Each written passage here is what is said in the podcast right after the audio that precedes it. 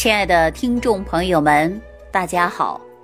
欢迎大家继续关注《万病之源说脾胃》。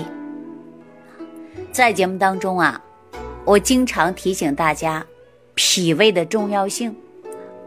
很多人听了这档节目之后啊，他会自己对照自己。很多人说，我也感觉到自己的脾胃不好，我要养一养，我要调一调。但是呢，又有一些人呢说，我也注意自己的脾胃，比如说我从来不喝酒，很多人说我从来不熬夜，还有很多人说我从来就没有暴饮暴食的，早餐、中餐、晚餐我都正常吃，不知道为什么，我这身体呀很差。甚至呢，免疫能力也很低，不知道什么原因引起的。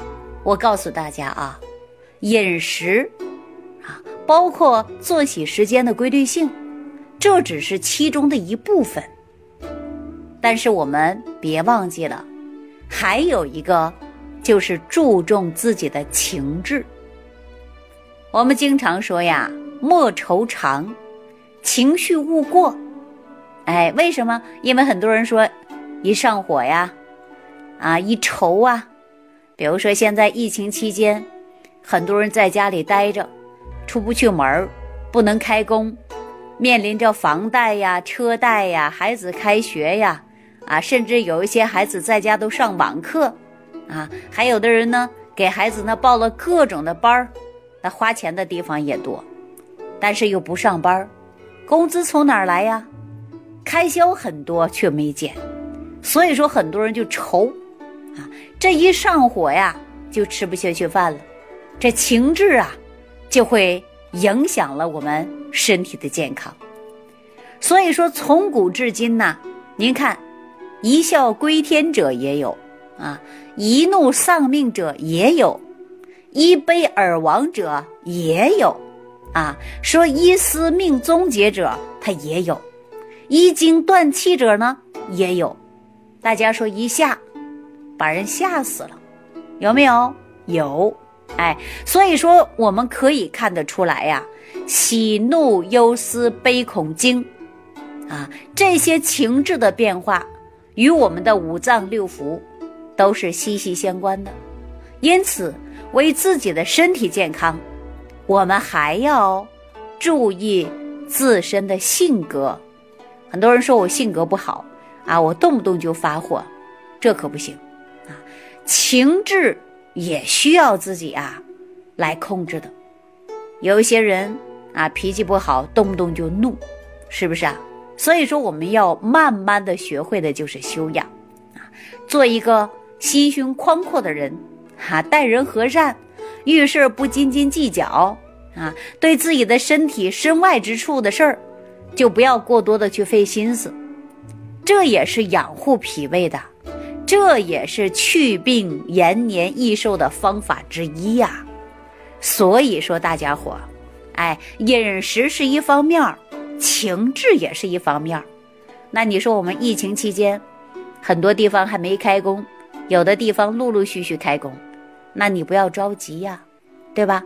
我们说再没钱，你也不差这几个月。啊，说你再着急，我们也不能往人堆上去凑啊。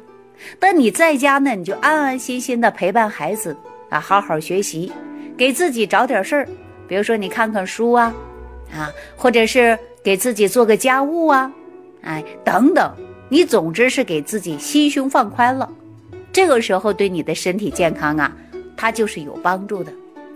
所以说，人呢，它是有机的整体，整体啊。人就是有机的整体，七情六欲，人人皆有，这也是属于正常的。但是我们说，只要你把情志放开，它就有利于身心健康啊。当异常的情志活动，那么就会影响一个人的脏腑。比如说，一个人动不动就发火，我们常开玩笑说：“你是不是肝火太旺了呀？”对。发火过重，那真的会引发于肝郁啊，所以说不仅会出现病，还会早衰，哎，因此我们跟大家讲啊，脾胃的正常运行，它有赖于心、肝、肺啊这些脏腑，它是相互配合的。故以对于我们脾胃功能养生者来讲，就应该尊重于五脏六腑的养生。比如说你过于激烈的情志啊，这个也不好，它会影响你脏腑功能失调。因此呢，养好脾胃呀，我们重在情志上，也不能忽略。那说到这，我们说情绪差啊，我们是不是？就吃不下去饭呢，经常说呀，好心办坏事儿啊，这样的事儿是不是很多？很多人都在干吧？那您看，尤其呀是一些孩子的家长，说一个人的心情不好，就不要劝他吃饭啊。比如说这个孩子今天呢上网课没听懂，或者是网课呢老师留的作业呀，他就没写会啊，做的不工整。那家长怎么样啊？当然生气了呀，是不是啊？那孩子的心情会不会好呢？也不会好，对吧？那家长也生气啊，孩子也生气。那这个时候呢，孩子可能不想吃饭了，对吧？那如果家里有爷爷奶奶的，就过来劝了，啊，说赶紧吃饭吧，孩子，啊，等等，是不是啊？其实我告诉大家啊，你饿一顿没事儿。如果你及时调整情绪过来，你再让孩子吃饭，啊，其实对身体呢没有什么大的影响。但是如果在情绪极为差的时候，你勉强这孩子吃饭，他也会伤及他的脾胃。包括我们成人也是一样啊。比如说今天跟自己的老公生气了，啊，气的不行，啊，气的呢想发疯啊。但是呢，到吃饭了，说跟父母生活在一起，啊，装吃也得吃一点，演戏也得给别人看，那他就吃吧。实际这个时候啊，他都很伤脾胃，所以说你情志没调好的时候啊，你不要吃，即便你吃完之后，有没有感觉到胃疼痛的？这样也有啊。那比如说很多男人呐，他也会容易生气啊。今天在路上开车。啊，碰到一个人开车呀不熟练，左拐一下右拐一下，又不遵守交通规则，当时呢您就在后边，顿时你就会气得发火。本来是回到家里要吃晚饭的，这时候你气得饭都不想吃。老婆呢做一桌子啊美味佳肴，你又不吃呢，又不好不合适，那你就吃吧。那你带着情绪的去吃饭，你不仅。品味不出美味佳肴，而且呢，给你的脾胃呀也会带来严重的影响。所以说呀，我告诉大家啊，在生气的时候不要吃东西啊，你饿一顿不要紧，但是一定要把情志调养过来的时候啊，您再去吃，是不是啊？有很多人说好心办坏事了吧？比如说这个人在那生气呢，啊，气的不行。啊，来个人说：“哎呀，吃饭吧，赶紧哄着吃饭吧，等等。”那你这好心就会办坏事，对不对？哎，那我们说吃饭的时候一定要记住啊，为什么呢？因为要保持好情绪。我记得呀，上次有一位朋友啊，他给我打电话的时候，就是也是同学聚会啊，因为呢一帮同学嘛，其中跟有一位同学呀。发生一点点小误会，结果呢话不投机半句多，就争吵起来了啊！一方啊说自己的事儿，另一方呢说他的事儿啊。总之呢心里就不高兴。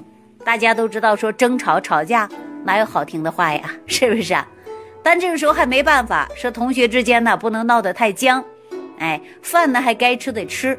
结果呢各自就吃个饭，觉得说没什么事儿了吧？可是到晚上啊。就不行了，为什么不行啊？恶心、呕吐，啊！第二天呢，就到了消化科去看医生啊，明显的告诉他，就是啊，没什么太大的问题，是因为你心情不好，食欲不振，只要调整好你的心情就好了。哈，他给我打电话学这个事儿啊，他自己还觉得呀莫名其妙的可是呢，经过这一个事儿之后啊，他再生气的时候就不敢吃饭了，一吃饭的时候就恶心呕吐，说我就落下了这个病根儿，这可怎么办呢？实际我跟大家说呀，就是情绪的变化。你再生气的时候，你就不吃饭呗，你饿一顿呐，你不要紧。话说回来了，你为什么要生气呢？对吧？这个世界上除了生死，那都是小事儿，对吧？遇到事情你不要斤斤计较，没有过不去的。那有一些人，比如说做生意啊，你自己亏了，别人却赚了，两个人合伙，你觉得他把你坑了，那这个事儿你就闷闷不乐，你伤的是自己，是吧？所以说这个世界上除了生死，其他别的都是小事儿。啊，遇到事把自己心放大点儿，啊，一旦生气的时候，学会自己调整自己，不要烦躁，尽量的呢把自己的情志放开，哎，这才是我们养生的最好的心态呀。我们大家说食欲不振的，甚至恶心呕吐的。啊，而且一生气就不能吃饭的，实际一生气吃饭呢，就会造成脾胃功能紊乱。啊，运化功能失调。从我们的医学角度来看呢，中枢神经系统不同程度的抑制，交感神经过度的兴奋，会引起各种消化腺分泌减少，肠胃蠕动失调。